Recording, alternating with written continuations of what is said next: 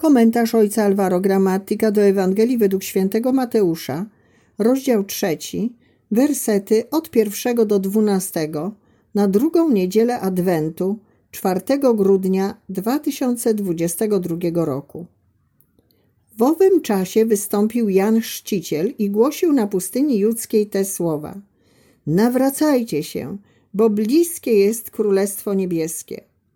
Do niego to odnosi się słowo proroka Izajasza, gdy mówi: głos wołającego na pustyni, przygotujcie drogę Panu, prostujcie ścieżki dla Niego. Sam zaś Jan nosił odzienie z sierści wielbłądzi i pas skórzany około bioder, a jego pokarmem była szarańcza i miód leśny. Wówczas ciągnęły do niego Jerozolima oraz cała Judea i cała okolica nad Jordanem. Przyjmowano od niego chrzest w rzece Jordan, wyznając swoje grzechy. A gdy widział, że przychodziło do chrztu wielu spośród faryzeuszów i saduceuszów, mówił im: plemię żmijowe, kto wam pokazał, jak uciec przed nadchodzącym gniewem? Wydajcie więc godny owoc nawrócenia, a nie myślcie, że możecie sobie mówić: Abrahama mamy za ojca, bo powiadam wam, że z tych kamieni może Bóg wzbudzić dzieci Abrahamowi. Już siekiera do korzenia drzew jest przyłożona. Każde więc drzewo, które nie wydaje dobrego owocu, zostaje wycięte i w ogień wrzucone. Ja was chrzczę wodą dla nawrócenia, lecz ten, który idzie za mną, mocniejszy jest ode mnie. Ja nie jestem godzien nosić mu sandałów. On was chrzcić będzie Duchem Świętym i ogniem. Ma on wiejadło w ręku i oczyści swój omłot. Pszenicę zbierze do spichlerza, a plewy spali w ogniu nieugaszonym. Warto zauważyć, że do chrztu do Jana Chrzciciela przybywa wielu faryzeuszy i saduceuszy. Jan Chrzciciel był w ostrym sporze z ówczesną strukturą kościelną. Dlaczego więc przyszli do niego, aby dać się ochrzcić? Czyż nie mieli już prawa, kultu, świątyni? Jan nie chodził do świątyni. Dla niego było coś ważniejszego niż świątynia i czyste przestrzeganie prawa. Gdyby tak nie było, on także byłby dobrym faryzeuszem, opuściłby pustynię i zamieszkał w Jerozolimie. Uczęszczałby do świątyni, ponieważ należał do klasy kapłańskiej. Dla Jana Chrzciciela centrum religii nie jest prawo, ale pokorne i ufne serce, zgodnie z najbardziej autentyczną tradycją prorocką.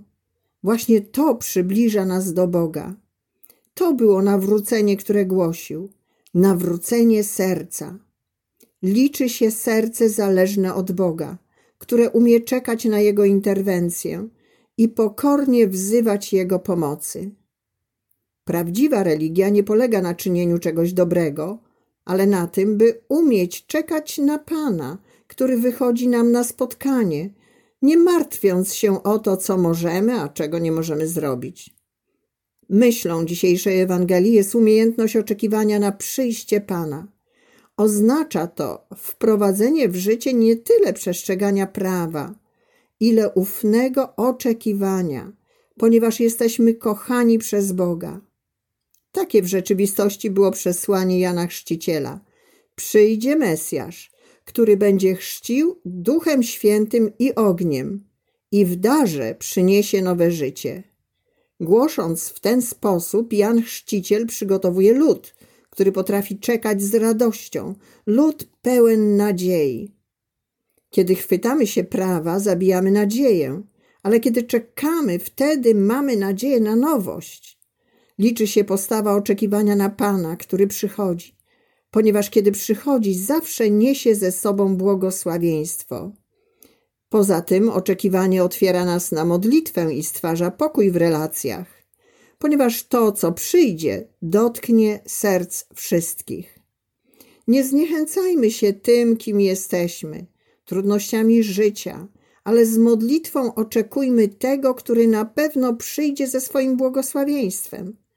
Czekajmy, wznosząc ręce do nieba, pewni, że Duch Święty przemieni nasze serca i odkryjemy, że jesteśmy braćmi i siostrami, którzy potrafią siebie nawzajem kochać, akceptować i przebaczać.